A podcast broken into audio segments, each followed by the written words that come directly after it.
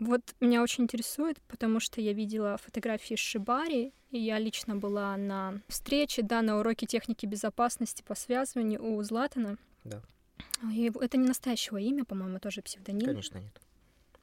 Вот какое у тебя отношение к закрытым таким сообществам, где все друг друга знают, которое связано с фетишизмом, kink party? Оно хорошее, либо это просто любопытство, потому что ты хочется снять, либо это друзья и круг общества, поэтому ты там бываешь и снимаешь такое. Да, это друзья, это круг общества. Я участник таких вечеринок, и я снимаю то, что вижу. Снимаю людей, которые мне доверяют. Они знают, что я не опубликую лишнего, я спрошу, если это возможно. Хорошо ли, что существует такая сексуальная раскрепощенность внутри закрытых сообществ? Или они должны быть вообще открытыми, и все должны быть сексуально раскрепощенными? Нет, я думаю, что все именно так, как должно быть. Кто-то занимается своими интересами где-то в закрытом помещении. Он может об этом говорить в обществе, может об этом не говорить. Я думаю, что и то, и то правильно. Я думаю, что не все должны этим заниматься. Я думаю, что не всем это подходит.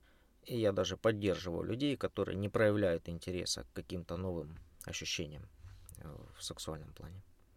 Тяжело влиться в такую тусовку? Для тех фотографов, которые тоже заинтересованы, чтобы начать снимать нечто Понятия подобное. не имею.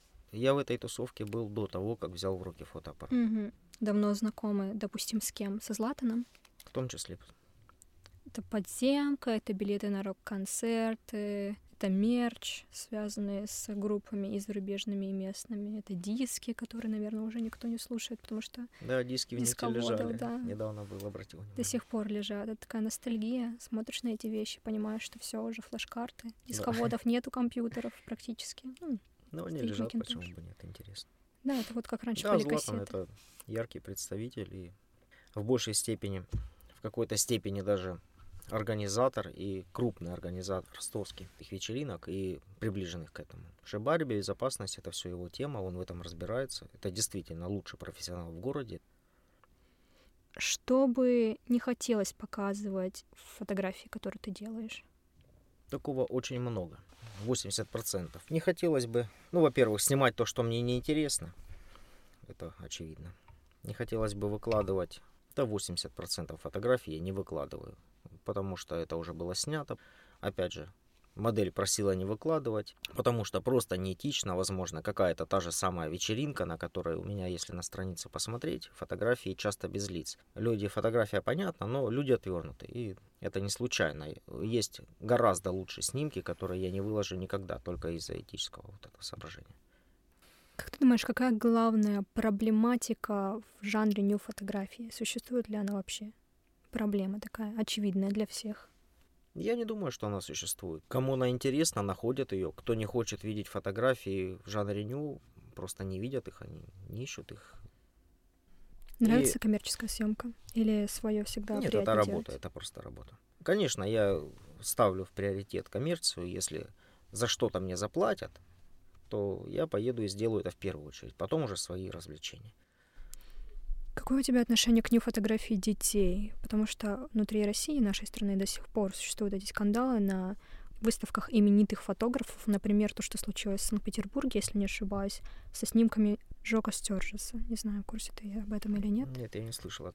Про вопросы о педофилии, насколько этично выставлять обнаженных детей, хотя в этих снимках абсолютно нет никакого эротического Да, я понимаю, о чем контента. вы говорите. Мне очень нравятся снимки Дэвида, Дэвида Гамильтона, который именно этим занимался десятки лет. Покончил жизнь, в конце концов, насколько я помню, если не ошибаюсь. И я думаю, что эти снимки не стоят того, чтобы их выкладывать. Если они существуют, я не думаю, что они стоят того, чтобы поднимался такой скандал. Если нужен скандал, то эти снимки могут послужить причиной, если нужен скандал. Но если человек решил выложить подобные снимки, как-то заработать на этом или просто Официальная выставка официальная выставка. внутри музея.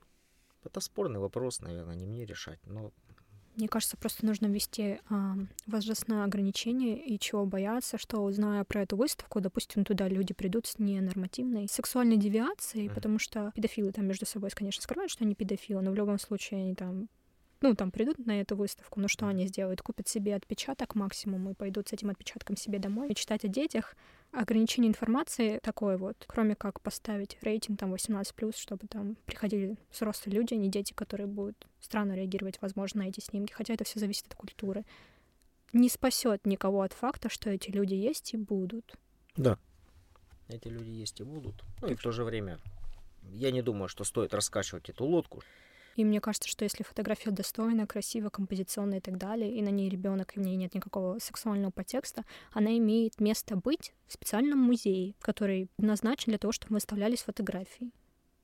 Ну, ну что вы можете быть, здесь сделать? Зачем только прессинга на автора, который сам по себе ничего, кроме красоты, не искал в этих фотографиях? Это, ну, это большой вопрос. Ну почему это большой вопрос? Зачем он их делал? Для кого он их делал? Можно же с той же позиции говорить, что он снимал их, он педофил и снимал их для педофилов. И, ну почему нет? Ну вот теоретически. Это же может быть, он снимал... Теоретически это возможно. Ну вот, пожалуйста. И мы видим его целевую аудиторию, которая приходит и восторгается этими фотографиями, делает покупки. То есть можно и с этой стороны рассмотреть ситуацию, что вот он подлый человек, который так зарабатывает.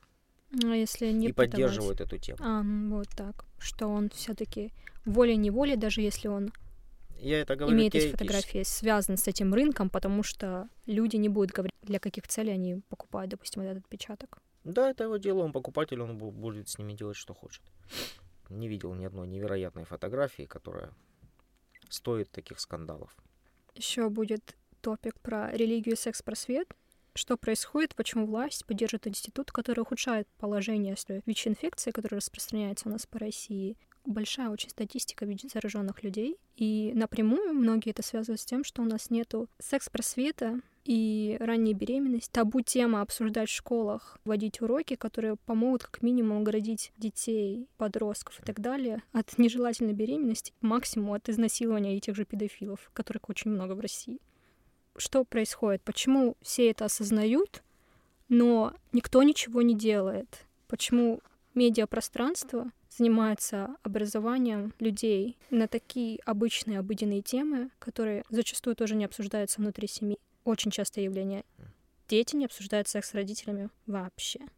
Может, это связано с тем, что это кажется чем-то личным, либо со страхом осуждения. Это табу тема, опять же, между родителями и детьми зачастую. Потому да. что как раз-таки нет секс-просвета. Какое у тебя есть мнение по этому поводу? Я думаю, что родители в первую очередь должны учить детей. Не школа. Нет, не школа.